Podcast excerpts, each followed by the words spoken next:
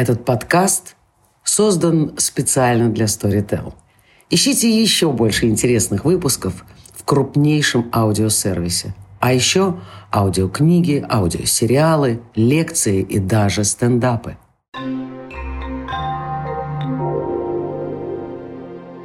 Всем привет! Это Даша Демехина и второй сезон подкаста «Жизнь как перформанс». Второй сезон будет посвящен этике, профессиональной этике, в основном в академическом сообществе и в сообществе художественном, в сообществе людей, которые занимаются культурой в России. Будем, он условно называется «Можно или нельзя», будем пытаться смотреть, как не облажаться в самых разных моментах и что делать, если ты все-таки облажался, но хочешь обратно, и понял, что облажался. Сегодня у нас первый эпизод, и это первый эпизод такой вводный. Мы, в принципе, собрались поговорить на достаточно провокативную тему, которую плюс-минус в первом сезоне мы уже затрагивали. Нужна ли нам профессиональная этика, как она может выглядеть, или ни о какой профессиональной этике, а следовательно, скорее всего, и о профсоюзах, если мы говорим не только об экономических ценностях, морально-этических, любых, какие угодно, которые нас могут соединять.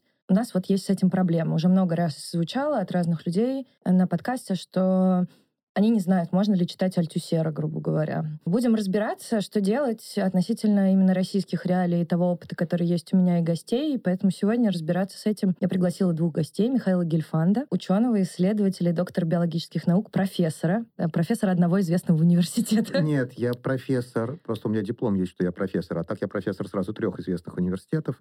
Значит, это Московский государственный университет, Сколтех и Высшая школа экономики. Значит, я не считаю возможным отказываться от аффилиации ни одной из трех перечисленных, хотя дисклеймер состоит в том, что я высказываю свои личные точки зрения, а не согласованные точки зрения этих трех университетов. Но их согласовать, по-видимому, и невозможно. Видимо, невозможно, да. Теперь только тишину можно согласовать.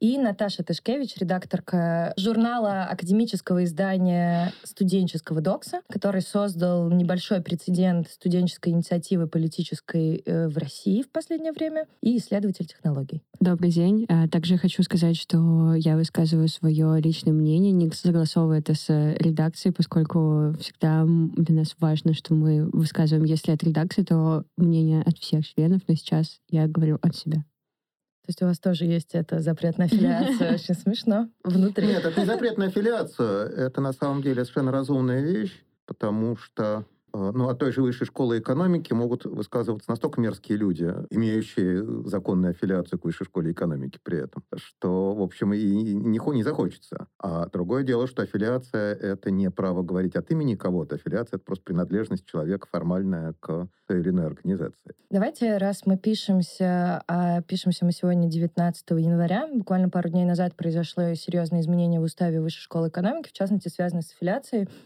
Мы так или иначе все связаны. Я проучилась там 10 лет, закончила бакалавриат, магистратуру, аспирантуру философского факультета, успела попреподавать. Сейчас никакого прямого отношения к вышке не имею. И более того, сильно шокирована тем, что происходит. Давайте поговорим про аффилиацию. В чем смысл запрета? Михаил, расскажите, что именно запрещают, что пытаются отнять?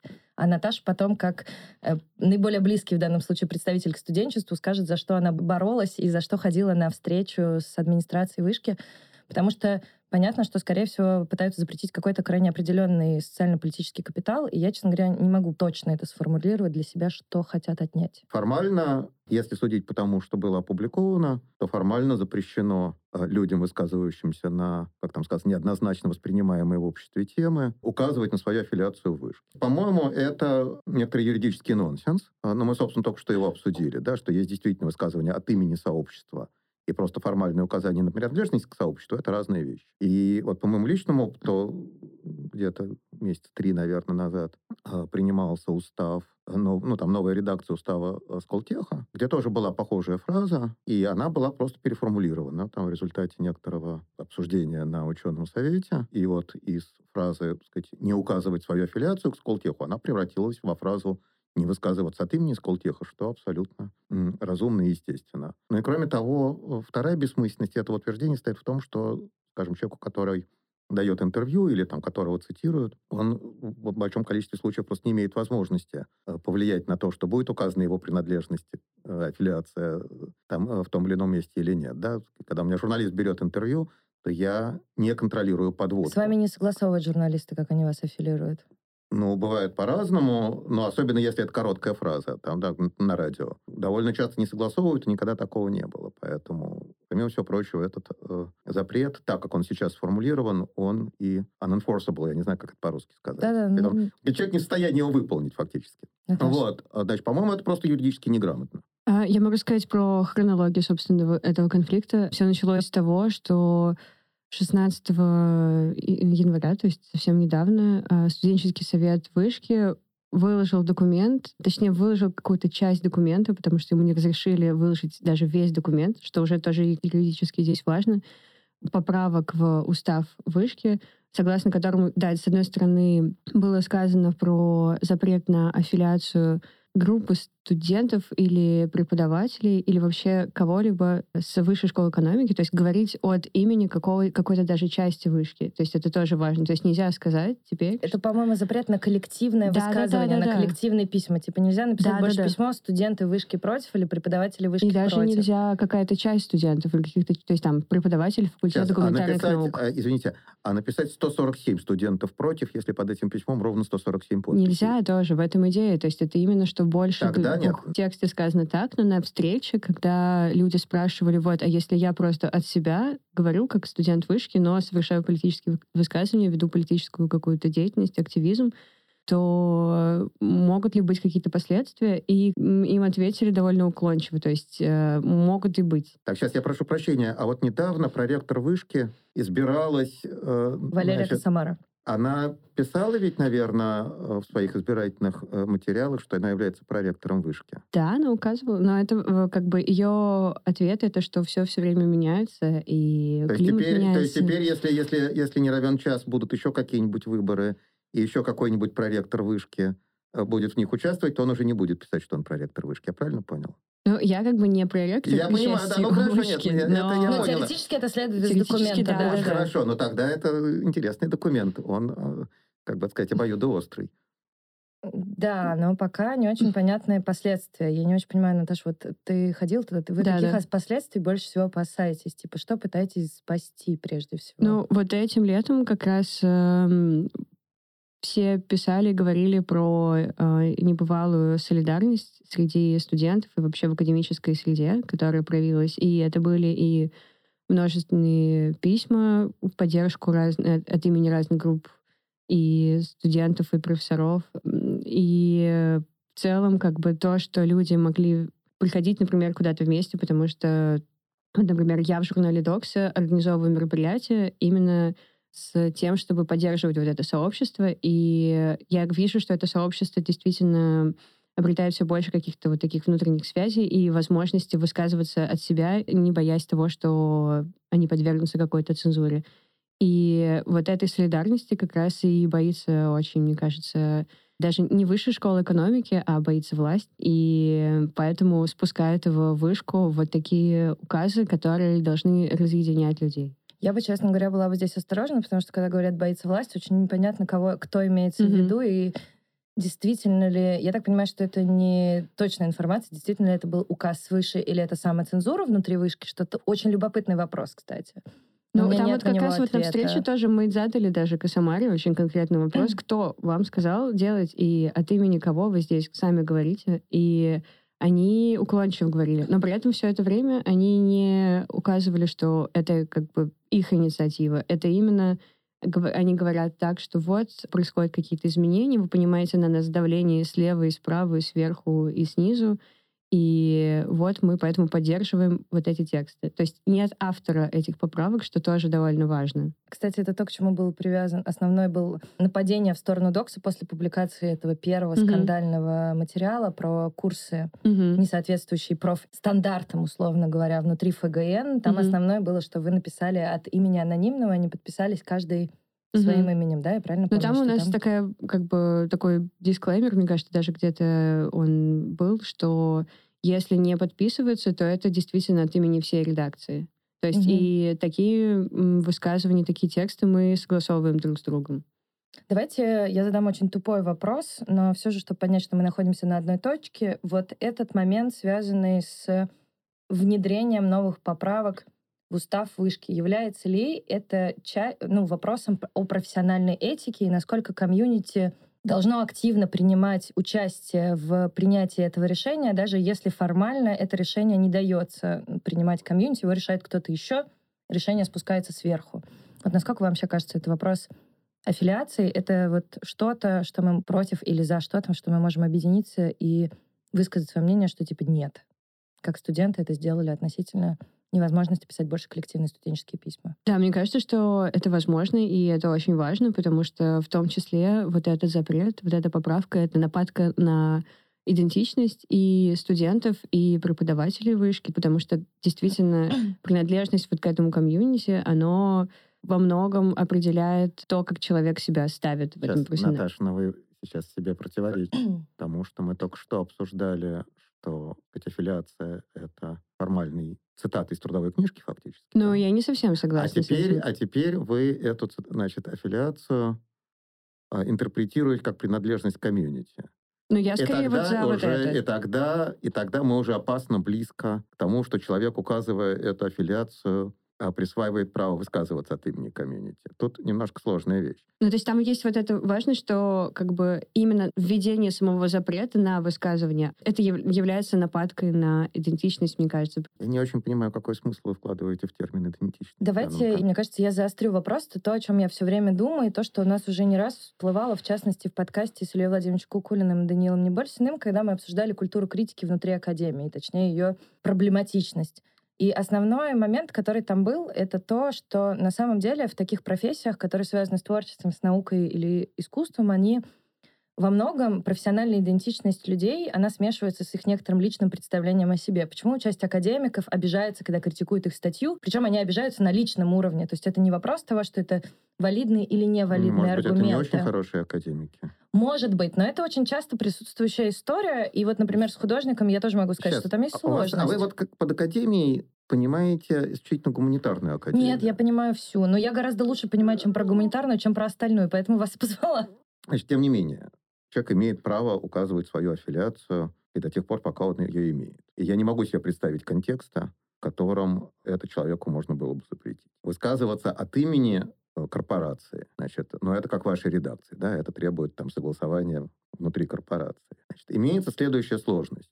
Вот есть такой жанр. В Госдуме рассматривают закон о принудительной кастрации всех котов, неважно. Это что означает, что один сумасшедший депутат, которому коты в марте мешали спать, внес такой законопроект. Если никакая Госдума никогда его рассматривать не будет, значит, журналисты склонны в силу разных обстоятельств письмо, подписанное 137 профессорами вышки, трактовать как просто письмо профессоров вышки. Это на самом деле означает, что это как бы поднимает это письмо на уровень корпоративного, и это вещь, за которой надо следить. Значит, она неминуемая, но это просто надо, так сказать, стараться аккуратно высказываться. Поэтому, опять-таки, я бы считал, что неправильно называть письмо, письмо профессоров вышки, если под ним подписалось меньше 51%, как минимум. Те письма, которые организовывали, скажем, общество научных работников, я не знаю, но были разные коллективы, они все назывались так, письмо 147 докторов наук. Мы очень старались следить за тем, чтобы заголовки были адекватные. Вот пока мы это обсуждаем, я себя чувствую абсолютно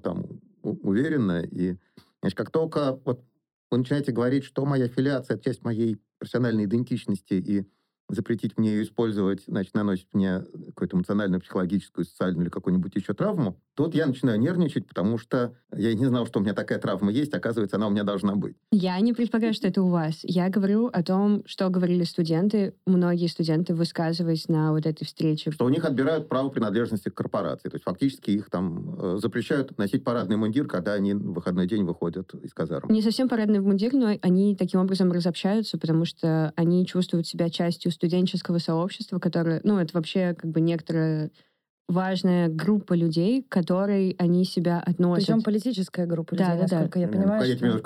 Студенты вышки — это не политическое образование. Опять давайте аккуратно. Там вообще-то есть декларация ценностей в ШЭ, которая, я, к сожалению, не выяснила, когда и кем написана, но вообще-то хороший довольно документ, и там действительно есть этот пункт про то, что Высшая школа экономики позволяет обсуждение политики в исследовательском и более-менее отстраненном ключе и не допускает какие-то политические действия в своих стенах. Однако эти новые поправки, они распространяются не только на это действие в стенах вышки, но и на действие в любом пространстве. И вот это важный момент. Правильно. Нет, вы совершенно правы на самом деле. Просто всякий раз, когда мы, так сказать, там, протестуем против чего-то плохого и боремся за что-то хорошее, полезно представлять мысленным взором фигуру профессора Матвеевича и понимать, что вот если мы что-то хотим для себя, то мы тем самым того же самого хотим для него, да, и вы там не хотите, не знаю, комсомольскую ячейку, значит, и парткомы на каждом факультете.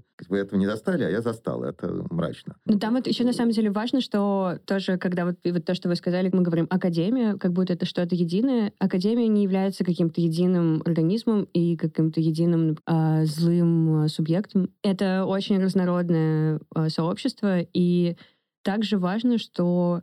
Внутри академии, как минимум, есть вот несколько групп таких больших. Это, собственно, студенты, профессора и вот эта администрация, которая в этом случае обсуждаемым нами события и является, в принципе, инициатором этих поправок. То есть, например, как бы пока что мы не видели большого высказывания группы профессоров, при том, что как бы отдельные профессора высказывались в поддержку студентов. В принципе, профессора также имеют как бы свою возможность организоваться тоже в некоторое такое не сообщество, но группу, которая действует вместе. И это тоже имеет некоторую историю, вот это вот разделение на три условные группы, потому что у журнала «Докса» с Высшей школы экономики в последние месяцы есть вот некоторые трения, в том числе, значит, в общем, в конце того года Высшая школа экономики отказала Доксе в аффилиации и утверждая, что это будет единственный более-менее такой козел отпущения. Но вслед за ней другие, все студенческие медиа в связи с этими новыми поправками лишаются статуса студенческих медиа. То есть если даже это студенческие медиа, которые пишут про спорт или пишут, ну и там про керлинг конкретно из какой-то медиа, то они уже не могут этого делать. То есть это как бы такая довольно... Чего именно они не могут делать? Они не могут себя позиционировать как издание «Вышки». Там есть конкретные экономические последствия, насколько я понимаю. Ну, там было некоторые... Ну да, там были некоторые... Вышка несколько лет назад решила утвердить такой перечень студенческих организаций для того, чтобы студентам было удобнее находить эти студенческие организации, и как бы сама инициировала вот такую... Каталогизацию и объединение в том числе. И говоря также, что вот без такого формального статуса нельзя будет получать поддержку от вышки, то есть там... Денежную, прежде всего. Ну, там не очень с этой денежной поддержкой. Но я просто боюсь, что здесь маячит более скользкая дорожка, кейс Гасана Чингизовича Гусейнова относительно преподавателей и профессоров, которые выступили в его поддержку, написав коллективное письмо, которые получили по голове от вышки. Не знаю, я не получал. Ну, может быть, это как раз факультет гуманитарных наук? Я, честно говоря, до конца не знаю, как это устроено, но я так понимаю, что общий негативный фон со стороны вышки в эту сторону этого письма был. Вышка же не поддержала Гусейнова. Несколько месяцев назад специально в Высшую школу экономики был спущен человек из большой среды пиарщиков, российских пиарщиков, Алексей Ладухин. Он публикуется на официальном сайте Вышки, где он позволяет себе как бы говорить такие вещи, которые и порочат деловую репутацию Высшей школы экономики с точки зрения многих и профессоров тоже Высшей школы экономики, о чем они сами высказывались не раз. И дальше его ответ был то, что он официально выражает позицию всей Высшей школы экономики, при том, что он является исполняющим обязанности пресс-службы. И мне кажется, что это важная как бы часть современной академии, что помимо непосредственных участников академического процесса, то есть тех, кто пишет научные статьи или участвует в образовательном процессе, также есть вот этот обслуживающий персонал в виде администрации. Это нормальная часть любой корпоративной культуры. У любой корпорации есть голос, который имеет право,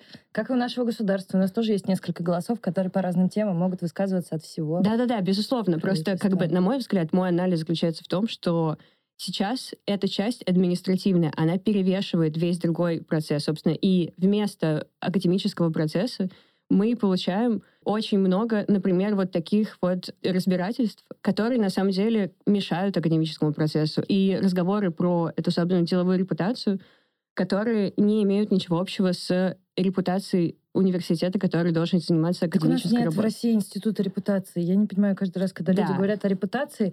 Столько раз люди делали всякое дерьмо в профессиональной сфере со мной, ни разу не получали по шапке. Я не верю в репутацию. Люди не боятся ее потерять. Да. Так в том-то и дело, что, но при этом как бы какие-то формальные разговоры об этом есть. И да, мое, ну то есть именно что здесь я тоже хочу перейти на какой-то более глобальный уровень, что Мне кажется, что в разных институциях, то есть, например, также я училась в Шанинке и в Ранхикс, где также очень сильна вот эта бюрократическая часть, где для того, чтобы совершить некоторые исследования, надо провести очень много довольно странных пассов, письменных и устных, и появляться в разных местах, подписывать разные бумаги. И я понимаю, что это как бы формально всеми принятый протокол действия в академической среде, но, на мой взгляд, за последние несколько лет, вот мне интересно было бы здесь ваше мнение, есть некоторый переход от адекватной структуризации научной деятельности к некоторому уже неадекватному бюрократическому воспроизведению вот таких практик. В вашем вопросе содержится презумпция, что это когда-то было адекватно. Угу. Вот. Я не согласен с самой презумпцией, поэтому мне сложно на этот вопрос ответить. Ну, как бы это был скорее вежливый способ предположить разные ваши возможные точки зрения. А мы можем, Михаил, я вот просто обозначила свое мнение, Наташа тоже частично это сделала по поводу института репутации внутри академии. Вам вообще кажется, это работающий механизм? Это же один из способов, инструментов взаимодействия. Местами работающий, местами не работающий. А в чем работающий, в чем остался? Ну, смотрите, еще? Значит, Вышка, единственный, по-видимому, университет в России, который довольно эффективно удаляет из числа преподавателей людей, пойманных на плагиате. Не 100%, но очень близко к этому. Причем часто людей достаточно влиятельных. А можете привести какой-то пример? Когда... Губернатор Московской области Воробьев несколько лет назад. И это, несомненно, механизм репутационный в той или иной степени. Да, так сказать, то ли Вышка заботится о своей репутации таким способом, то ли там что-то еще. Но ясно, что так сказать, это именно не административно. То есть сама процедура административная, но исходный импульс для нее репутационный. Второй пример, который я знаю, это уже не систематическое наблюдение, а анекдот, ну, в смысле, 19 века анекдот, случай из жизни. Но, по-моему, довольно поучительный, потому что несколько лет назад нам в редакции «Троицкого варианта» рассказали историю, как человек просто участвовал в разговоре. Готовился какой-то научный распил, причем распил в хорошем смысле, то есть не украсть, просто взять себе и сделать исследование. Да. Но при этом мимо экспертизы, вот в этом смысле распил. Но при этом не на «Мерседес», а на эксперименты. И, значит, какому-то человеку предложили в нем поучаствовать, на что он сказал, что да ну его нафиг, еще в «Троицком варианте» напишут, позора не оберешься. Почему это было приятно редакции «Троицкого варианта»? Потому что она, так сказать, неожиданно выяснила, что она является репутационным механизмом. Поэтому какие-то вещи действуют, конечно, а другие не действуют. Но я согласен с тем, что репутационные механизмы в современной России очень слабы, но как раз кейс Диссернета показывает, что до некоторой степени их можно заставить работать, да. А еще один пример, опять-таки, это уже мое личное наблюдение. Я, довольно давно уже был членом панели экспертной в РФФИ. И там было очень заметно, что разные панели работали по-разному. Да? Там были панели, где происходил, опять-таки, распил. И опять я говорю, в научном смысле распил, да. А, значит, была панель, вот наша по молекулярно-клеточной биологии, или там физико-химическая, не помню, как она называлась, в общем, смысл молекулярный, где люди, в общем, довольно разные были, но все вместе, тем не менее, делили, в общем, честно. У меня, так сказать, практически никогда не было, так сказать, сильного несогласия. И даже когда оно было скорее содержательное. Но ровно потому, что там, когда в комнате сидит 1.5 дюжины людей, то так уж совсем резко, так сказать, топить и пилить не получается. И это тоже, несомненно, репутационный механизм. Типа есть вот этот как бы усиление силы администрации и бюрократии. Но это свойство как бы не обязательно. Это как бы общая тенденция всей страны. Да. Тут... Академия является частью жизни страны. И... естественно, и там кто-то из классиков, вот вы не проходили этих классиков, нельзя жить в обществе и быть свободным от общества. Естественно, а как может быть по-другому, да, что везде происходит то, что происходит, а в университетах и в институтах такая вот чудесная башня из слоновой кости, где все идеально. Но так не бывает.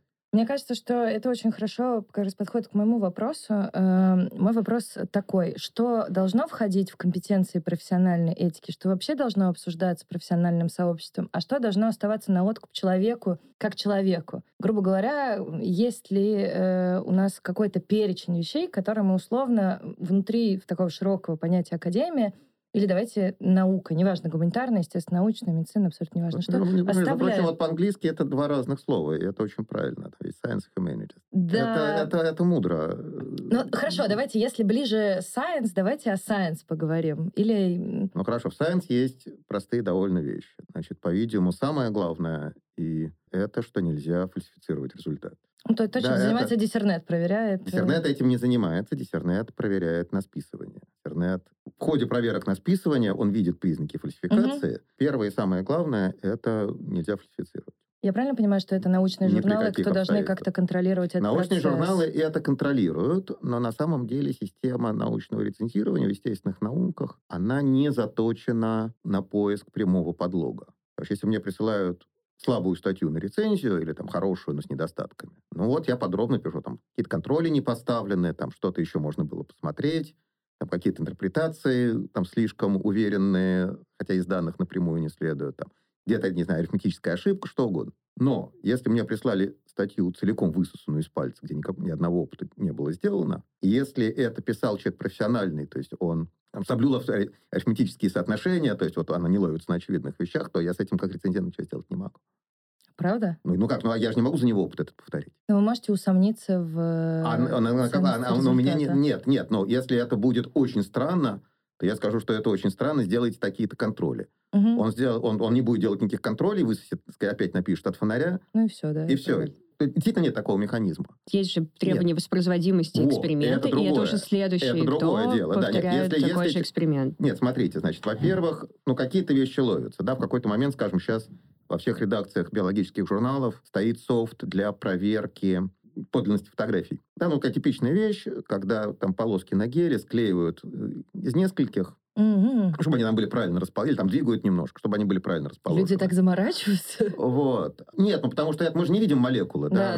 Мы отдельные, да, мы видим какие-то суммарные, проявления внешние, которые мы потом интерпретируем как поведение молекул. И одно время люди довольно творчески к этому относились в фотошопе. Значит, вот сейчас это просто на автомате, да, есть правила, какого рода манипуляции, с картинками можно производить, с фотографиями имеется в виду, не с графиками, а с фотографиями. Да, там усиливать контраст, там еще что-то такое. А какого рода манипуляции производить нельзя ни при каких обстоятельствах? Это пошло как раз в русле борьбы с фальсификацией. Но тем не менее, собственно, почему это самое страшное этическое нарушение? Потому что оно действительно не ловится. Раз вы говорили про естественные науки, я за естественные не скажу, но я знаю про некоторые процессы в математике происходящие, что... Поскольку я сама компьютерная лингвистка, и я занималась смежными дисциплинами, и там есть некоторая проблема с тем, что некоторые математические доказательства для того, чтобы просто прочитать и понять, и даже, то есть это не значит не воспроизвести эксперимент, но разобраться в доказательстве. Надо там целую жизнь на это положить. И там вот есть, к сожалению, сейчас не помню фамилию японского математика, который доказал некоторую сложную теорему, но на таком количестве листов, что никто не может это осилить, и непонятно в итоге, он доказал это или нет. И нет того какого-то сверхматематического совета, который может сказать, действительно ли эта теорема в итоге доказана. И таких проблем, к сожалению, много, но, однако, есть наработка про компьютерную проверку математических доказательств, и пока что оно только в разработке. Но если это получится реализовать, то математиков гораздо лучше будет с такой проверяемостью. Но это пример красивый, но не того, потому что все-таки никто не подозревает этого японского математика, что фальсификация. Нет, да, это как раз в том-то и дело, что, возможно, это не... Нет, фальсификация и честная ошибка — это все-таки разные жанры. Нет, именно что он мог по дороге написать просто какую-то фигню. Нет, такого сорта вещи ловятся. Нет, сознательная фигня, конечно, ловится. Ну, а каким образом? Не ловятся... То есть тяжело ловить какие-то скрытые допущения, скажем, да, или там какие-то логические ступеньки, а математический текст, написанный от фонаря, профессиональные математики видят. Не от фонаря, но там есть действительно неправильные переходы, которые он сам мог скрыть. И как такие вещи распознать кому-то стороннему, объективно подходящему к вопросу, не совсем понятно. Стороннему? Нет. Есть все-таки профессиональное математическое сообщество, да, когда было доказательство теоремы Ферма Вайлсовская, то сидело несколько человек и аккуратно его перепроверяло, и, кстати, нашли дырку, и он ее потом заделал. Да, но в этом случае как раз это невозможно сделать, и это математическое сообщество признало, что его доказательство такое сложное само по себе. Там, значит, немножко у нас абстрактное обсуждение, потому что я этой истории не знаю, а вы не помните, и не вполне понятен предмет. Нет, это является некоторым конвенциональным примером для математической этики. Это не имеет отношения к этике. Еще раз, в чем этическое нарушение, что человек опубликовал непонятное доказательство? В том, что математическое сообщество оказалось неспособным проверить его теорему. Но мы же не предполагаем его феноменологию. В чем этическая проблема? Это эпистемологическая проблема, пожалуйста. Это эпистемологическая. Вот, значит, там, значит, есть чудесное рассуждение Юрия Ивановича Манина про природу доказательств, в том числе в математике. Там прямо сказано, что некоторые, значит, что бывают доказательства сложные, и, значит, в таких случаях, значит, что делают? Какие-то отдельные части его рассматривают под микроскопом, то имеет значение репутация математика. Я знаю более красивый пример, который уже действительно граничит. Это пример, только я опять не помню название теоремы, в этом смысле мы с вами на одном уровне, но речь идет про Анатолия Тимофеевича Фоменко, которого мы знаем как больше не как математика, а как историка, а математики, значит, знают как математика, и когда говорят, что ну, математик, то он сильный, имеется в виду доказательство некоторого конкретного результата, это легко прогуглить, что имеется в виду. Но вообще он вот. Тополог, так что... Да, в топологии, да. Я просто забыл название, имя человека, которому приписана теорема. Вот. И он неоднократно утверждал, что там, публиковал утверждение о том, что у него это доказательство есть. На самом деле оно ни разу не было опубликовано. А то, которое опубликовано, это доказательство существенно более слабого утверждения с дополнительными ограничениями в условии теоремы. И этот кейс подробно разбирался. Там в заметках американского матобщества, значит, подробно разбирались там утверждения Анатолия Тимофеевича, как они соотносятся с действительностью, что на самом деле доказано. Вот это пример, по-видимому, более яркий, чем ваш, потому что там как раз есть, так сказать, неоднократные утверждения про то, что что-то сделано, уже после того, как критика, так сказать, это прозвучало, да? В смысле, можно представить злоумышленность его? Вот здесь уже можно говорить о... Ну, там, злоумышленности я не знаю, но, во всяком случае, о известной упертости, да. Но, тем не менее, значит, дальше есть списывание, и это проблема общая для многих наук, хотя конкретные критерии, на самом деле, различаются. Потому что... А какие, кстати, критерии в естественно-научном комплексе? Скажем, раздел методы, в общем, никто не ожидает, что биохимические протоколы всякий раз человек будет писать заново. Да. И вещь, которая подробно обсуждается, есть точка зрения, с которой я не согласен, которая состоит в том, что, значит, текст вообще не имеет смысла, а имеет смысл только утверждение. Поэтому введение можно списать, потому что там не делается никаких новых утверждений. На то оно и введение. Обзор. Значит, еще раз, я с этим не согласен, но такая точка зрения высказывается. А в гуманитарных науках, насколько я понимаю, текст в значительной степени является результатом. Да, и поэтому конечно. любая формулировка, она священна, она привязана. Да? Значит, в естественных науках вот все время есть искушение сказать, что вот существенен не текст, а существенен там факт, результат, там, наблюдение, вот что-то такое. Опять, я как человек, там отец-основатель диссернета, значит, я эту точку зрения крайне не люблю, но ее иногда пытаются высказывать. А дальше начинаются взаимоотношения с обществом, да, потому что там экспертная роль, да, ученый там является экспертом в той области, в которой он работает. Значит, он должен эту роль выполнять честно. Опять-таки, у нас есть чудесные примеры экспертов, которые пишут там какую-то ужасную хрень в судебных запросах. И это, опять, это этическое нарушение, на самом деле. Да, есть экспертное нарушение, значит, есть экспертная роль при делении денег, да, всякие грантовые комитеты. Значит, когда мы говорим про идеи, значит, нельзя красть чужую идею, если ты рецензируешь там чей-то грант или чью-то статью. И это как раз, по-видимому, проблема более острая для естественных наук, чем для гуманитарных, потому что... У вас грантов больше, по-моему.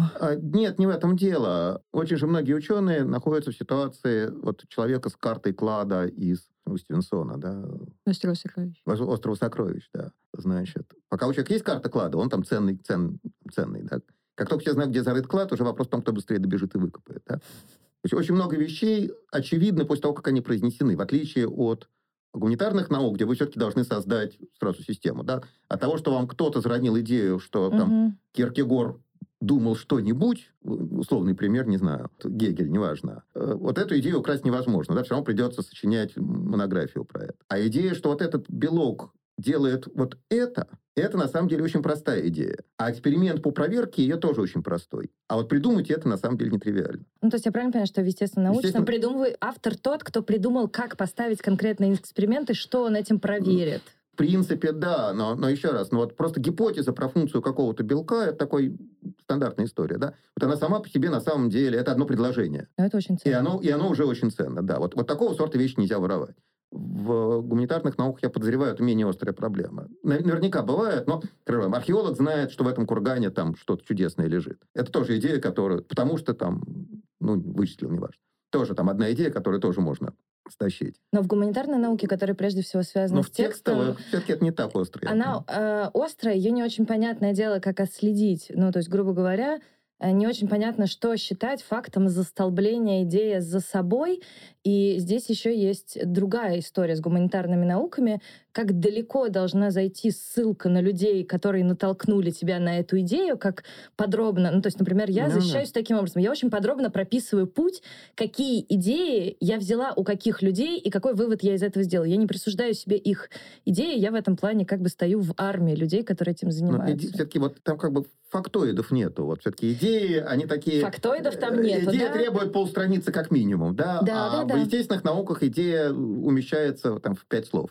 Ну, хотя тоже может быть в гуманитарных науках так, что что-нибудь там, например, это современный философ, который исследует, то есть современный культуролог в том числе, современный философ, исследующий культуру, который утверждает, что какое-то явление современной культуры, например, современная поп-музыка несет на себе какие-то отголоски христианской культуры и там прославление Христа, и там доказывает это. И это как бы необычный ход мысли, который...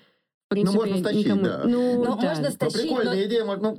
Мне кажется, что самое главное в гуманитарной науке — это доказательство. Вот предположить ты можешь все что угодно. Это вопрос, насколько обоснованным... бывают идеи, которые можно стащить, но мы же все-таки говорим про какие-то крайние вещи. Да, ясно, что там есть переходная зона колоссальная. Да. Просто там не совсем понятно действительно с застолблением, и дальше, опять же, с тем, что ты можешь сделать. То есть этот человек, если он как бы очень переживает за свои идеи, то скорее у него будет образ обидчивого человека в этой академической среде, чем он может действительно что-то сказать. Мне кажется, что это очень легко решается тем, что... Просто надо иметь много идей. Надо не иметь много идей. Чтобы все не украли. Нужно воспринимать науку как какое-то более коллективное действие, а не как подтачивание собственного эго, и тогда должно становиться проще. А во-вторых, меня успокоит всегда то же самое. Одна идея. Когда я рассказываю то, как я пытаюсь структурировать историю перформанса, а я занимаюсь перформансом как жанром российским, делаю антропологическое исследование. И когда я рассказываю людям выводы, я понимаю, что они понятия не имеют, как я дошла до этих выводов. А выводы просто так не ценны. Ценен весь ход рассуждения. Вот как раз поэтому, естественно, научным ход рассуждения не всегда важен. Если теорема доказана, то ей можно воспользоваться дальше. Насколько нужно глубоко вникать в то, как она была доказана. Вот. В общем, тем не менее, это мы... экспертная функция, которая, на самом деле, безумно важная, и в современном обществе тем более, да. Причем самое разное. Это может быть частная экспертиза там, по какому-то конкретному. Просто это может быть мнение... там как Американская академия наук выпускает белые книги, да? Консолидированное мнение Академии наук по какому-то вопросу, который, с одной стороны, имеет там, большую научную составляющую, а с другой стороны, важен для общества. В российском нет такого аналога? Нет, мне неизвестно. Есть. Почему? В каком-то смысле? Меморандум о гомеопатии комиссии по лженауке. Вот это... Фактически, идея меморандумов этих комиссий, это на самом деле в значительной степени как раз попытка. А как работает этот меморандум? Он имеет рекомендательный характер? Никак не работает, нет. Это точка. Нет, а белая книга тоже не имеет. Это авторитетное суждение, с которым можно не считаться. С которым можно не считаться, можно считаться, но это довод. А например, то, что должны указывать, что какое-то средство не является лекарственным веществом, то это следует из того, что... Из меморандума это не следует, потому что комиссия по лженауке не имеет никаких классных полномочий. Напрямую, да, но в итоге может ли иметь такие следствия, которые видны разным людям? Может иметь такие следствия. Там подробно обсуждаются, некоторые... Кстати, в самом меморандуме, по-моему, нет. Неважно, нет, еще раз, это довод, да, это заключение экспертного сообщества с некоторым... Там, на самом деле, смешно, потому что это второй меморандум, первый... Было много шума, его помнят. Был первый про дерматоглифику, который напрочь все забыли, но он был простой, да, это... определение характера и склонности по отпечаткам пальцев. Судя по популярному. Я что-то не застала этот момент. До сих пор, на самом деле, есть компании, которые там приезжают в школы и говорят, давайте-ка мы ваших детишек протестируем. Там директора у них это заказывают, они тестируют детишек. Берут. А это бизнес нормальный такой? Да, нет, это вполне большой. И они, кстати, судиться пытались этой комиссии, что им бизнес подорвали. Нет, там была целая история. Тут есть, на самом деле, другой аспект, который тоже, мне казалось, как бы входит в набор этических ограничений, что, наоборот, высказываясь, нельзя выходить за рамки своей компетентности. Что всегда, значит, очень опасно, когда человек говорит «я ученый», и он действительно ученый, а после этого начинает... Про политику говорить, например.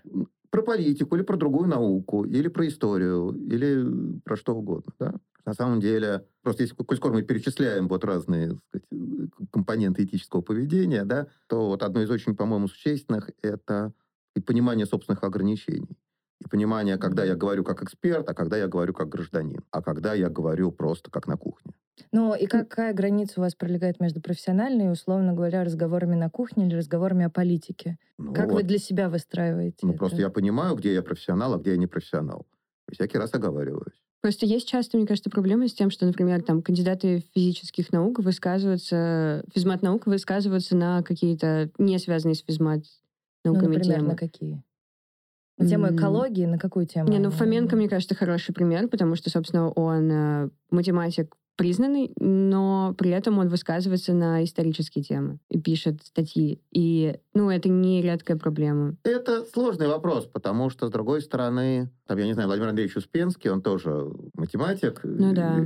Но он высказывался по широкому кругу тем, да, и при этом делал конечно. Это абсолютно профессионально. Да? Там статьи Успенского про там, какие-то лингвистические вещи, они на самом деле абсолютно профессиональные. Поэтому тут скорее вопрос внутреннего убеждения, а не, так сказать, каких-то внешних там лычек и петличек, и знаков отличия. Ну, недавно, кстати, был хороший пример вот с таким же, когда была нужна лингвистическая экспертиза для выяснения, является ли экстремизмом видео Егора Жукова, и для чего привлекли специального эксперта из ФСБ, который является кандидатом физмат-наук, но по лингвистике у него только там какая-то одна пройденная профподготовка, и он утверждал, что там есть экстремизм. В то время как «Страна защиты» призвала очень много действительно заслуженных лингвистов, и, собственно, вот это были все, более-менее все мои преподаватели, и я как бы хорошо знаю, насколько они важны в этой среде лингвистической, и насколько именно в этой среде они обладают высоким статусом и безусловным доверием. И при этом как раз это было очень показательно, что там подряд вот приходило много экспертов, лингвистов и из Высшей школы экономики, и из Академии наук, и из Института русского языка, и даже приходила Ирина Левантина, у которой есть стаж в выяснении, что является экстремизмом, и все это, как бы, вся эта экспертиза разбивалась профпереподготовкой в ФСБ. Ну, это... И есть, это я понимаю, что есть как бы очень конкретно просто здесь постановка вопроса, кто признает валидность эксперта. Ну, обходите эксперты. Но последние просто месяцы, мне кажется, вот эта вот экспертность, она довольно сильно обострилась. То есть... Она обострилась, потому что на нее стали больше обращать внимание. На самом деле, та же Сабрина Борисовна рассказывала, мы просто недавно знакомы, значит, всякие чудесные, они же чудовищные истории. Мне там уже лет 15, как она этим вот занимается, вот она их все и рассказывала. А, смотрите, нет, все-таки мы же обсуждаем не ФСБ, к которому у меня этических претензий нету. Почему нет? Ну, потому что это оксюморон. Тем не менее, значит, есть проблема там невыхода за рамки своей компетентности, и что конкретный человек, которого вы упомянули, он, скорее всего, плохой человек, просто продажный. Я здесь такой, или как бы просто там исполнитель, да, вот. Но я, скорее, все-таки обсуждаю случаи действительно там этических норм, которые структурируют сообщество. И тот кадр, которого вы упомянули, он не является частью ни лингвистического сообщества, ни психологического, ни экспертного. Это просто какой-то там левый хрен с горы. И таких экспертиз, на самом деле, в последнее время действительно много, но их всегда было много, просто сейчас их стали более внимательно читать. Угу. Давайте я хочу заострить и задать такой странно-провокационный вопрос, хотя в моей голове он звучит очень валидно. Можно ли остаться профессионалом, если ты плохой человек, продажный, абьюзер, насильник? Если ты нарушил российское законодательство. Давайте уголовное российское законодательство, вот, ну, только на этом остановимся. Уголовное Ну да, даже административное брать не можно. Можно ли оставаться математиком, если ты кого-то зарезал? Да. Можно, а кто может помешать? Так, вы сами сказали уголовное законодательство. Да, да, просто было скорее речь про какие-то ценности в научном сообществе, академические ценности. Вот, и это, мне кажется, вопрос пересечения, который есть. Ну, то есть для меня он, например, стоит достаточно остро. Я работаю с людьми творческих профессий, я работаю либо с художниками напрямую, кураторами, у которых сложное отношение как раз с внутренней идентичностью, и достаточно часто граница между профессией и образом жизни очень маленькая.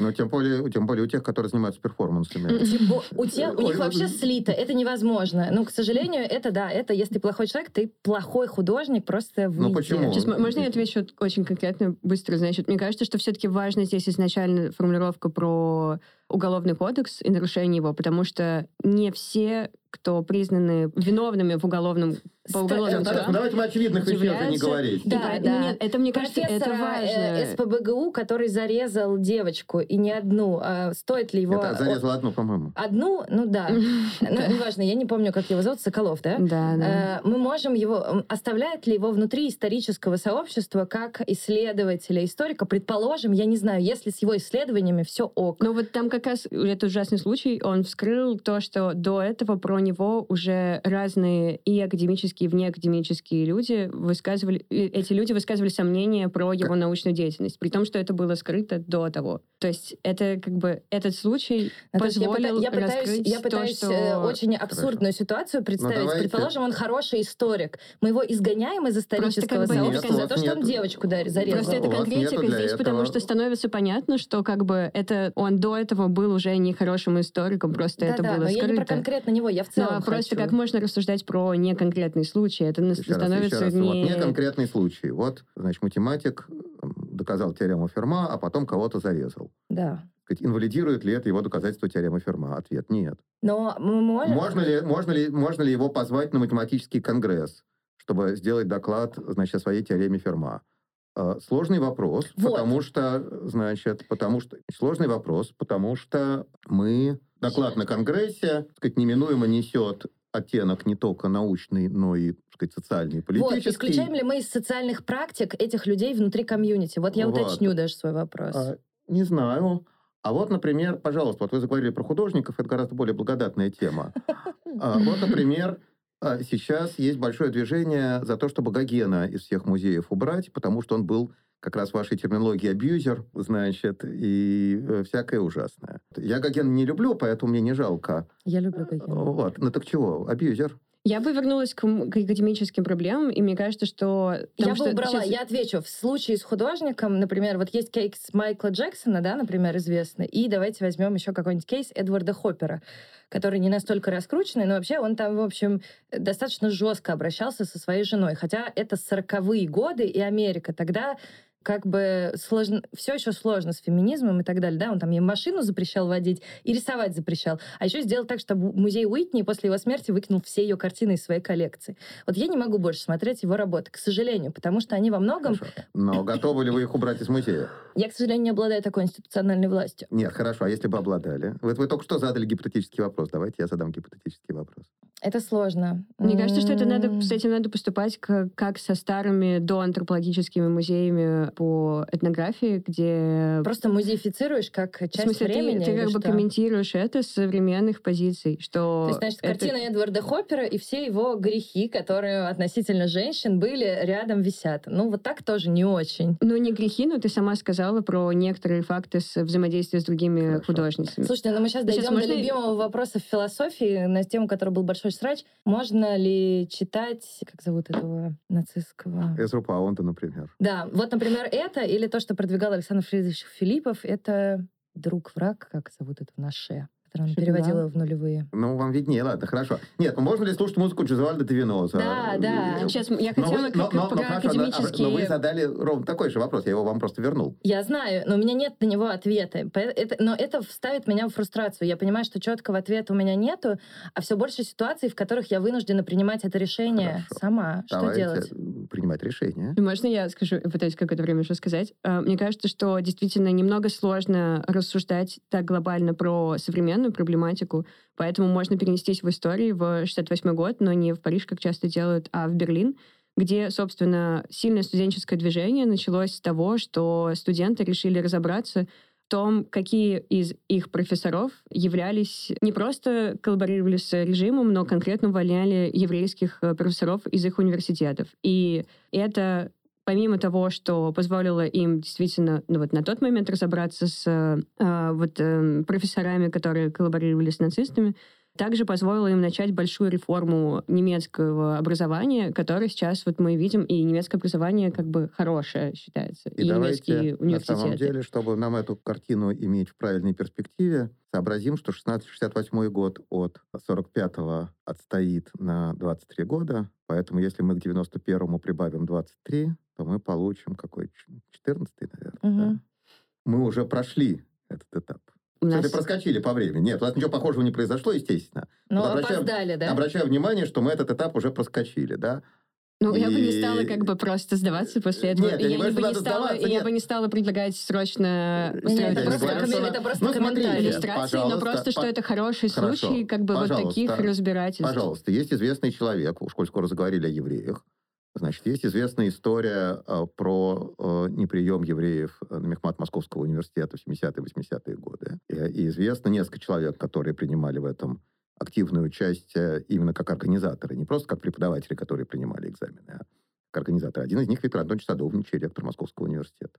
Тогда секретарь парткома мехмата. Интересно. А чего вы киваете? Вы это не знали? Я действительно не знала, при том, что я знаю про НМУ, Независимый математический университет. Нет, это следующая история. Да, просто что... эту историю. Просто Садовничева действительно не... Это не публичное, мне кажется, как-то. Абсолютно публичное. Это не обсуждается как-то. Почему? Кем-то обсуждается, кем-то не обсуждается. Это имеется в миллионе разных воспоминаний. Это, в общем, общее место. А расскажите, я не знаю про эту историю, о чем вы говорите. Что не брали евреев на мехмат? Нет, а потом НМУ, то, что ты говоришь. Независимый Московский университет, но он просто отделился в какой-то, часть преподавателей. Евреи, которых не брали, условно. Это не евреи. Не евреи, которых не брали, но я некорректно говорю. В смысле, в целом были домашние кружки, посвященные... Это вы путаете божий дар с яичницей. Почему? Потому что НМУ существенно более позднее явление. Я и говорю, сначала было альтернатива преподаванию на мехмате. Белла Златкис, фамилия этой женщины, которая это устраивала. Да, это домашние встречи. Когда я как раз... Это называлось вечерний мехмат, то, что вы имеете в виду. Это к НМУ, в общем, отношения не имеет, это совершенно другое. Нет, есть просто некоторая традиция, которая сейчас чествуется в современной математической среде. Это традиция, которая очень уважаема. Это когда, соответственно, евреи, не принятые на мехмат, но поступившие в места с более мягким режимом, а таковых было в основном два — Керосинка и МИИТ. Для них преподаватели мехмата устраивали специальные вечерние семинары, где учили их по мехматской программе. Но формально в других местах. Нет, просто в квартиру. Да. Они собирались там у кого-то дома. Это тоже известная история. Она там довольно хорошо документирована. К возникновению независимого это, насколько я понимаю, прямого отношения не имеет. Прямого не имеет, но люди... Не те же самые. Люди того же времени... того же слоя, того же... Но все-таки независимые делали другие люди, да. Совершенно замечательные тоже, я ни в коем случае, но это просто... Они, несомненно, выходцы из одного и того же сообщества. В этом смысле психологическая общность у них, конечно, была, но формально говоря, это независимые вещи. Хорошо. Еще, кстати, краткий пример на несколько такую тему, но немного разрешающий, возможно, какие-то проблемы. Был такой математик Гротендик, очень чествуемый тоже ныне. И был такой математик Тейхмюллер, если я правильно произношу, немецкий математик, собственно, который был в Германии и был ответственен тоже за... изгнание... Тейхмюллер, по-моему, был клиническим антисемитом, если я правильно понимаю. Он прям был очень показательный. Но интересно, что... интересно, может быть, неправильное слово, но, в общем, сейчас есть некоторая теорема Гротендика Тейхмюллера, математическая теорема, которая в себе сочетает и теорию того, и теорию другого. И для моих современников, которые интересуются теорией категорий, это довольно является... спорным вопросом, как заниматься этой теоремой, если ты имеешь очень четкие политические взгляды. Это вопрос соотношения университета и политики в целом. Насколько наука должна быть и как она может быть не вовлечена в некоторые вопросы политические. Нет, это не совсем про университет и политику, это просто это скорее про какую-то личную, мне кажется, этику и то, что ты как бы осознаешь, чем ты занимаешься. Этой теоремой, я правильно понимаю? Ну, нет, вот там, ну, в том-то и дело, что потому что там есть Гротендик, который, наоборот, а очень хороший. А если бы Гротендика не было, вы бы эту теорему вычеркнули из учебника. Вот некоторый вопрос в этом есть, потому что... Да нету в этом вопроса, еще раз. Уже теорема, это уже фарш обратно не проворачивается. Ну, да. Если Тейхмюллер доказал эту теорему, то уже больше ее никто не докажет. Она уже доказана, все, пипец. Мы не можем объявить Тейхмюллера несуществующим.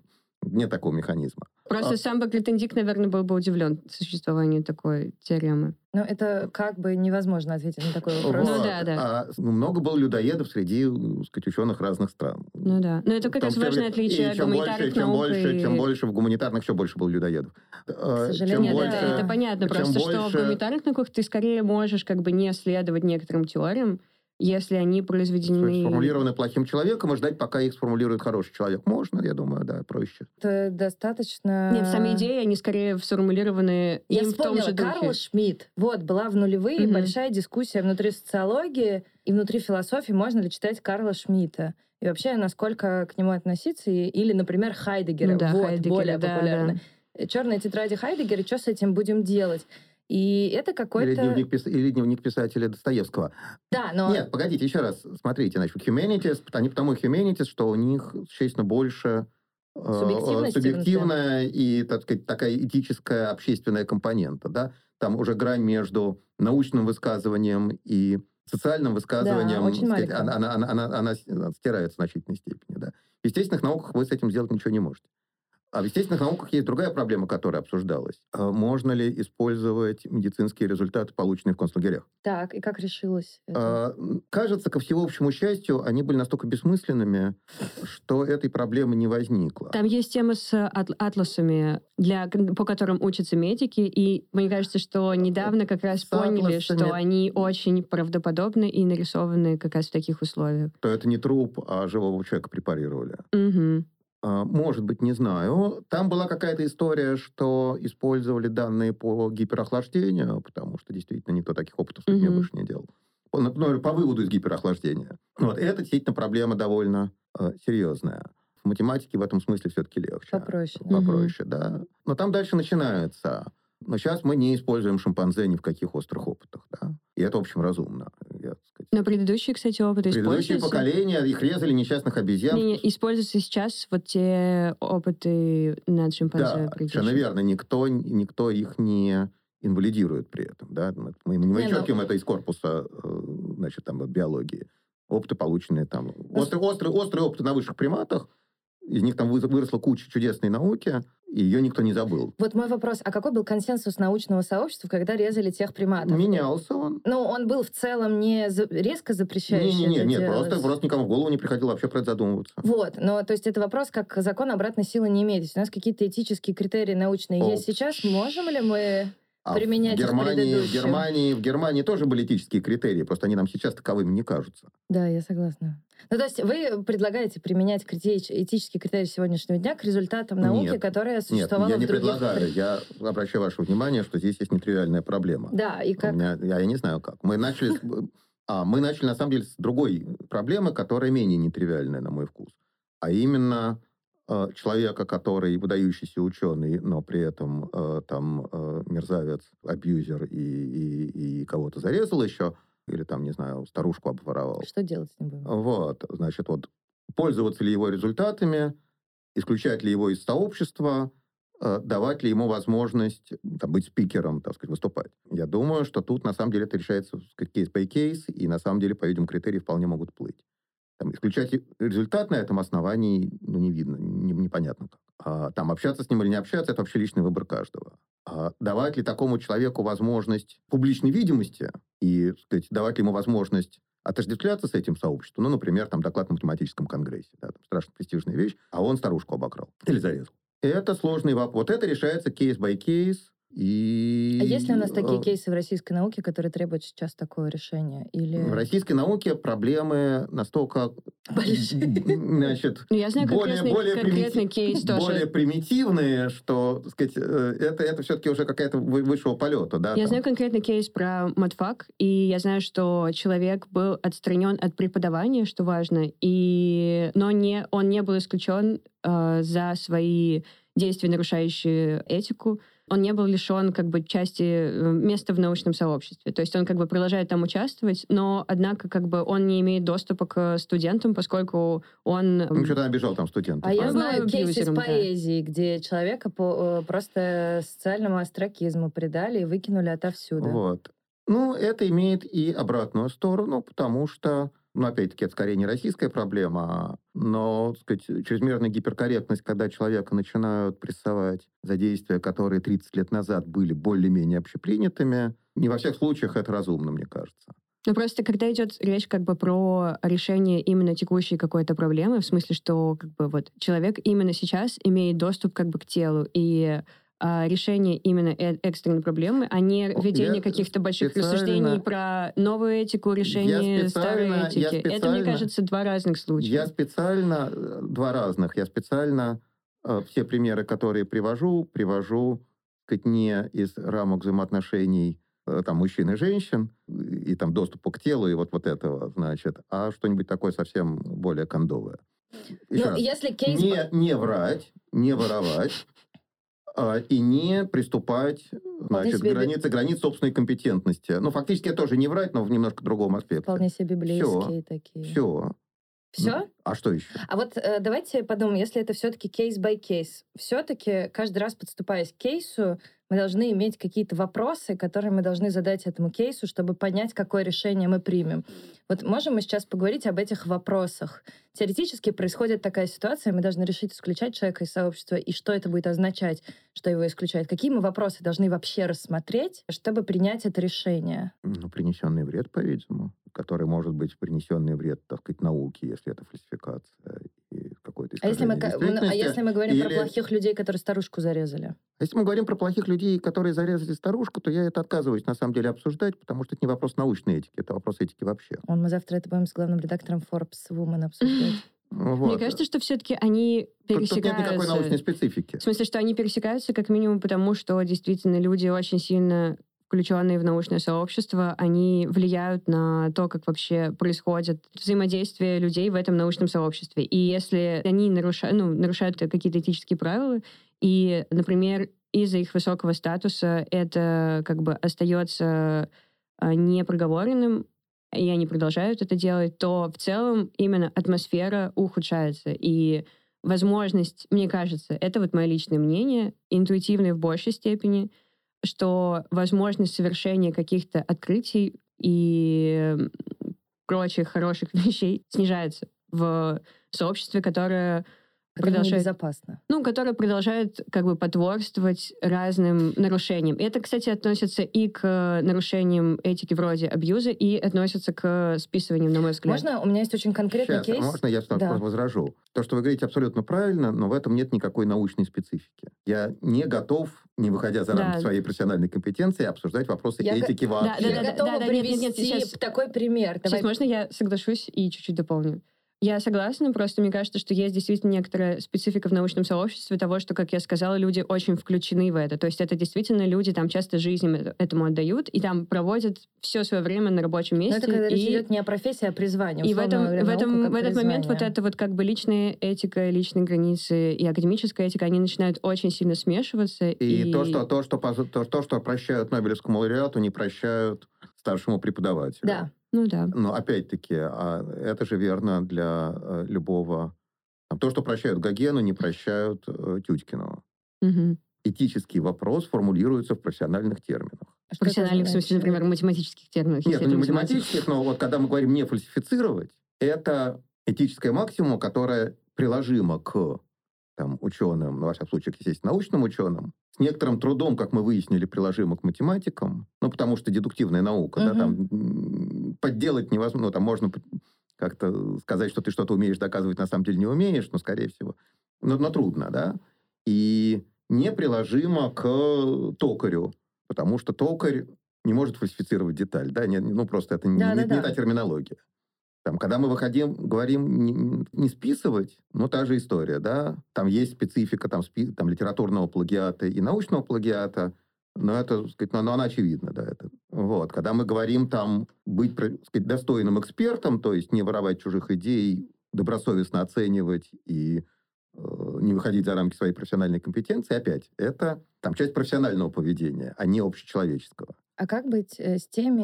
Это, кстати, один из вопросов, который я выловила в Фейсбуке у преподавателя, который в том числе преподает в вышке и делает исследования.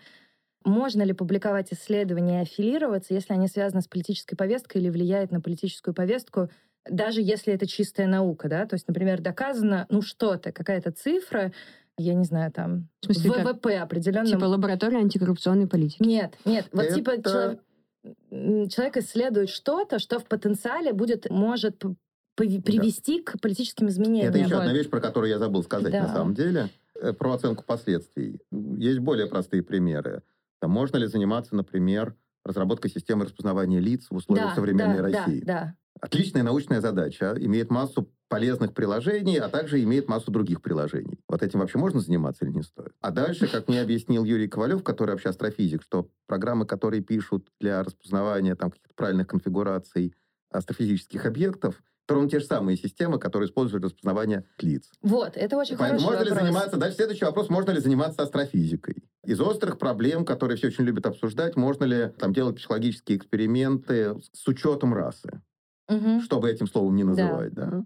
Ясно, что человек, который попытается сделать такой эксперимент, немедленно будет заклеван на месте. Хотя, казалось бы, вполне валидный вопрос. Да? Просто люди живут в разных условиях, с разной генетикой. Все. Я не знаю. С одной стороны... Можно ли сейчас заниматься геномным редактированием человека? Да. Это технически очень... уже можно, и уже даже вроде бы сделали. Ну, получилось криво, но... Сделали. Да, сделали, да. Но там не прошел опыт так, как на самом деле планировалось. Не до конца. Вот, ну неважно, ладно, бог с ним. Значит, я знаю два примера, когда это сработало. Один настоящий, второй, по-видимому, городская легенда. Настоящий пример – это Асламарская конференция по генной инженерии 75-го, что ли, года, я не помню. Когда только-только научились вот первым генно-инженерным процедурам, значит, манипуляциям, еще с бактериями. И возник вопрос, не может ли так быть, что мы случайно сделаем, значит, что-то ужасное. Ну, там, супербактерию. Сознательно ясно, что можно. Случайно, а именно случайно, да. И... Собрались на конференцию в Силамаре. Все люди, которые это умели делать, их, благо, было не очень много. И объявили мораторий, сказали, что они пока не разберутся, этим заниматься не будут. И он не очень долго продержался, потому что стало ясно, что на самом деле ничего там ужасного нет. Угу. Но это пример, вот пример коллективного действия именно сообщества. Да? Сейчас, я думаю, такое невозможно на самом деле, потому что биологов стало больше. Значит, там они все были, в общем, из одного и того же, так сказать, культурного бэкграунда. Да, это была там Европа, Америка. Сейчас добавляется современная Россия и современный Китай с своеобразными этическими представлениями во многих аспектах. Поэтому, скажем, вот с генной инженерией человека, с геномным редактированием человека, в принципе, было бы очень разумно сейчас что-нибудь подобное сделать. Но этого никогда не произойдет. Просто даже если это произойдет, то там окажется, что кто-то не участвовал по принципиальным соображениям и считает, продолжать будет делать все, что считает нужным. А городская легенда – это то, что немецкие физики... тихо саботировали атомный проект в Германии во время Второй мировой войны. Я не знаю, правда, это, я говорю, вот, но то, значит, вот идея о том, что они бы могли сделать бомбу, но сознательно, отказались, значит, сознательно это делали там медленно и там безуспешно. Значит, тот факт, что такая городская легенда существует, показывает, что на нее в обществе есть большой запрос. Да. Поэтому это саноневера бентрават. А больше примеров, пожалуй, не знаю.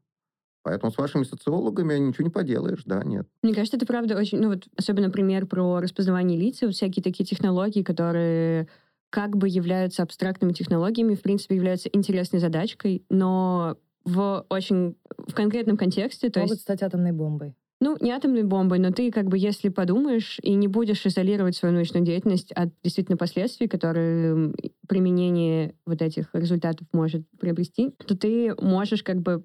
Ты можешь не брать эти проекты, но просто мне кажется, что в научной среде есть такая тема, как амбиция, то есть... Кто-нибудь да возьмет. Кто-нибудь возьмет, но мне кажется, это тоже важно, что как бы если ты чувствуешь себя как бы лучшим в этой среде, и ты очень амбициозен, и ты как бы понимаешь, что... Ну, тебе предлагают очень хорошую лабораторию, например, в Сколково, в Сколтехе вы имеете в виду? Ну да, прошу прощения, да, в Сколтехе, да, по... Там, Сколково, например, это фонд. Да, правильное уточнение. Значит, по там очень абстрактному математическому компьютерному моделированию комнаты, в которой находится какая-нибудь камера, которая распознает что-нибудь.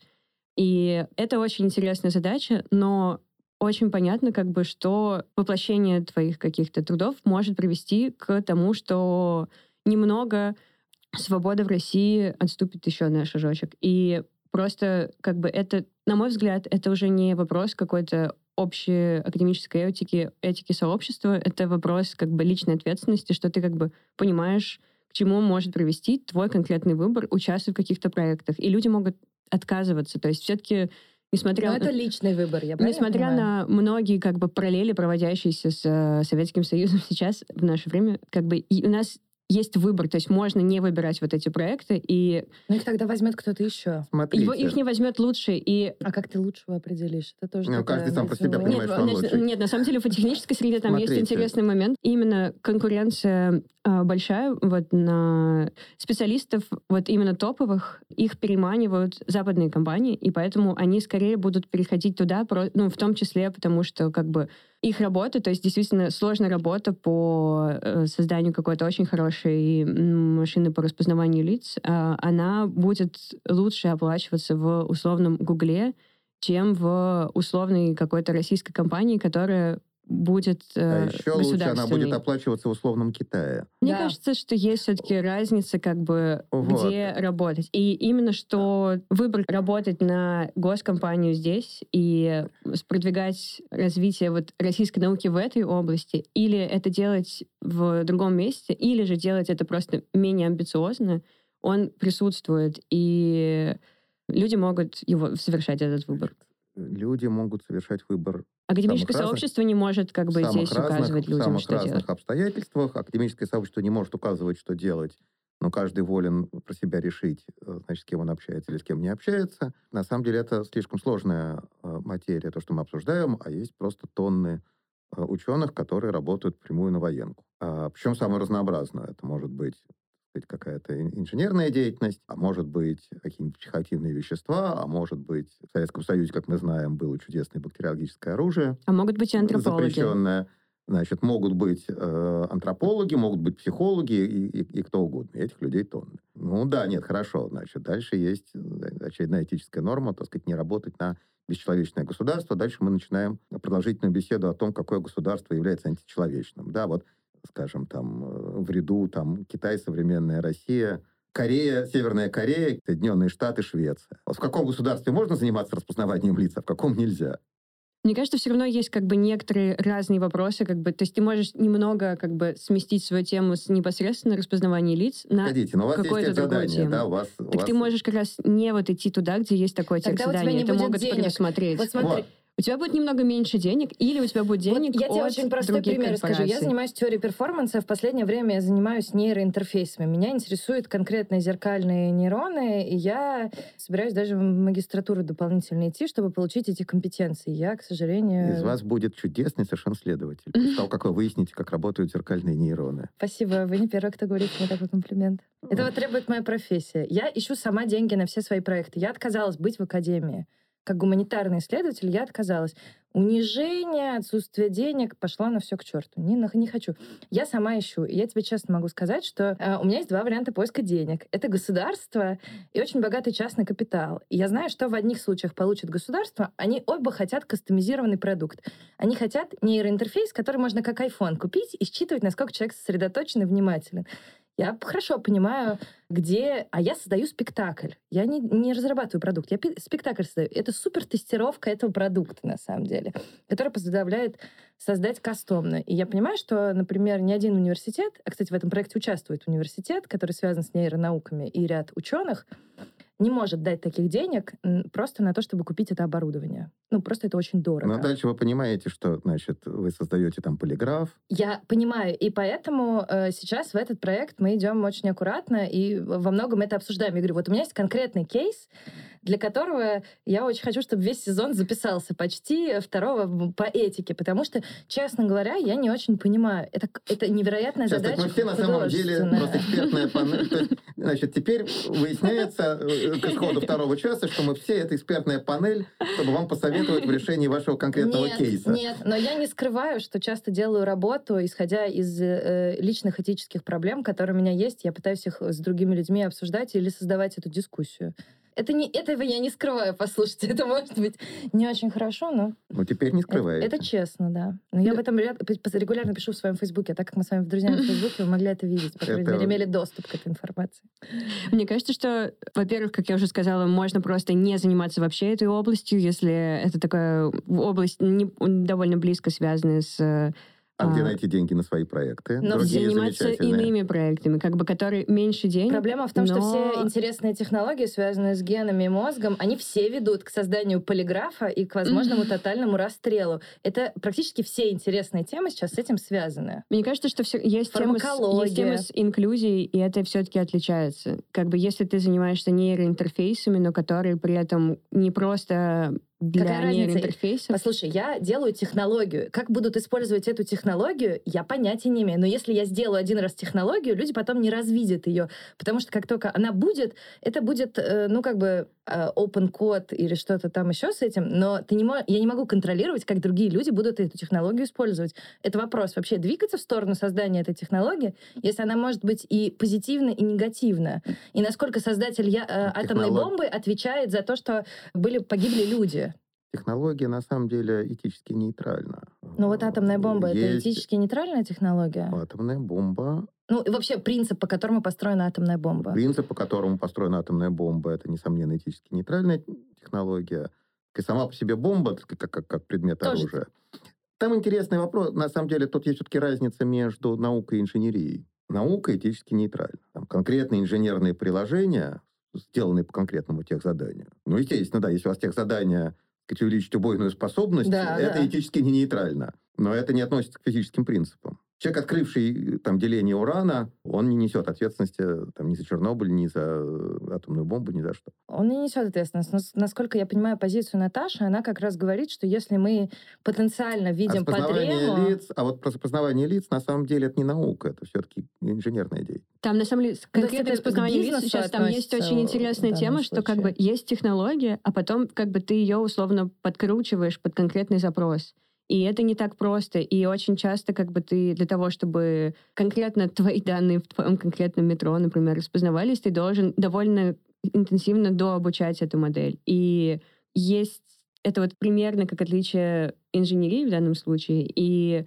Но, однако, мне кажется, что все-таки все равно, занимаясь абстрактной наукой, но которая очень имеет конкретный... На которой есть очень конкретный запрос. Ну, например? Опять же, распознавание лиц. Распознавание лиц не наука. Нету науки распознавания лиц. Да-да-да. Там конкретно... И скорее интересно, что люди, которые занимаются... Здесь наука deep learning, которая потом применяется к распознаванию лиц. И как раз там люди занимаются проблемами, вроде той, что я сказала, там про моделирование комнаты и расположение камеры в этой комнате условно. И укладывание многомерных пространств вот в эту небольшую комнатку.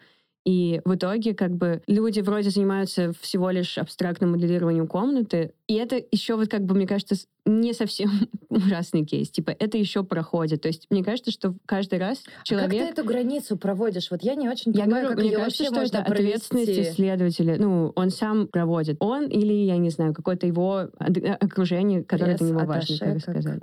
Пресс-секретарь вышки. В любом случае, это не ответственность его академического сообщества, однако в случае совсем каких-то адских запросов, которые подступают, например, там Министерство обороны делает запрос на факультет компьютерных наук какого-нибудь университета. И в данном случае, в принципе, мне кажется, университетское сообщество, но скорее в лице людей, которые там принимают решение о том, чтобы брать этот заказ или нет. Они могут его не брать. В Гарварде периодически возникают скандалы по этому поводу, если я правильно понимаю, как раз у математиков, потому что там криптография, вот это все. Вот. И периодически возникают, значит, скандалы, когда университет берет какие-то деньги от Министерства обороны. Ну да. Но они же просто тоже скорее участвуют в тендерах наравне с другими корпорациями. Ну, там не тендеры, скорее, там другие механизмы. Ну, да, нет, ну хорошо, есть чудесный конкурс по системной биологии, который как раз в Сколтехе проводится, не обязательно для аспирантов Сколтеха. Там не безумно большие деньги, но вполне, так сказать, можно какой-нибудь хороший исследовательский проект сделать. Но дает их Филипп Моррис. Можно ли делать хорошую биологию на деньги от табачной компании? А вы делаете на эти деньги свои? Я не делаю, потому что я не прохожу по условиям этого конкурса. Но Нет, конкретно в этом месте я не вижу этических проблем, на самом деле. Компания есть компания. Компания есть компания. То есть это абсолютно никак не связано со всем. И это То есть это нет никаких условий там по тематике, ни почему. Почему они поддерживают именно такие исследования? То есть это для обеления их? Я не знаю, почему. Или... Хотят. Вот. И ответ на это, на самом деле, сказать, мы обсуждали. Значит, мне кажется, что компания Филипп Моррис, ее репутация не хуже, чем репутация у российского государства. Может, и получше. Значит, мы свою науку делаем все-таки на деньги России. На деньги налогоплательщиков, которые опосредованы, дело, да, тем не менее, государством. Да, значит, там мы делаем науку на деньги курильщиков, которые опосредованы Филипп Моррисом. Значит, где этическая нагрузка больше, это еще дискуссионный вопрос, во всяком случае, составим. Но обсуждается подробно, да. А прямая военка, у военных, на самом деле, все-таки запрос скорее на технологию, чем на науку, обычно. Но обычно сейчас, это плюс-минус связано бывает. Да. Они разве из науки не вытягивают какую-то технологию, которая потом... Они вытягивают, но они не финансируют науку, если нет конкретного техзадания. А как только появляется конкретное техзадание, это разработка технологий, потому что у вас не может быть техзадания на научные исследования, да? Там есть известная история про Канторовича, который в полугодовом отчете регулярном написал теорему доказанную на 50%. За полгода. Окей. Мне кажется, мы уже с вами говорим 1,5 часа, примерно наш временной лимит. Мне кажется, на смешной ноте про Канторовича и 50% нужно закончить. Я рада, что мы поставили какие-то, на самом деле, вопросы, или, по крайней мере, столкнулись с ними. Спасибо большое. Всего хорошего.